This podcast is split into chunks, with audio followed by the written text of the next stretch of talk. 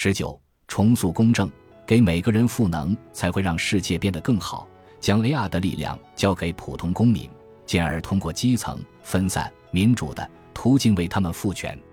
二零二二年秋天，当本书的主题以及整个 AI 领域都成为我关注的焦点时，我造访了坐落在美国亚拉巴马州蒙哥马利的平等司法倡议组织的遗产博物馆。我非常尊重和仰慕该组织的创始人兼执行总监布莱恩·史蒂文森。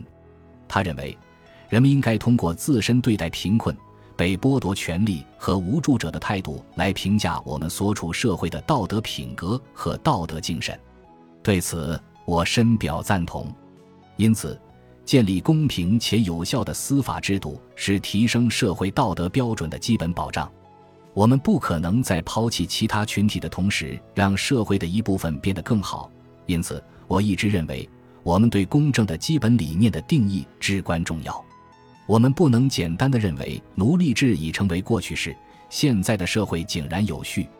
我们有必要像史蒂文森和 E.G.I 其他成员一样，通过不懈的努力，让人们看到奴隶制罪恶的铁证，从而对抗奴隶制对人类社会产生的持续影响。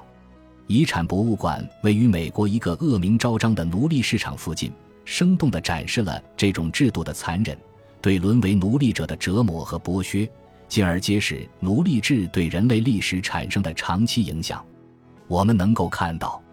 二十世纪监禁现象的大规模出现，就是奴隶制产生的最持久影响之一。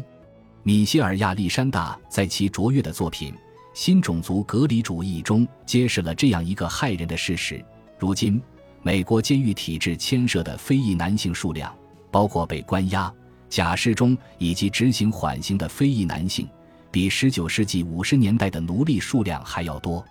这是一个我们必须努力纠正的严重的不公正现象。坦率地说，如果我认为 GPT-4 无法提供实质性帮助，那么我对它的兴趣也不会如此浓厚。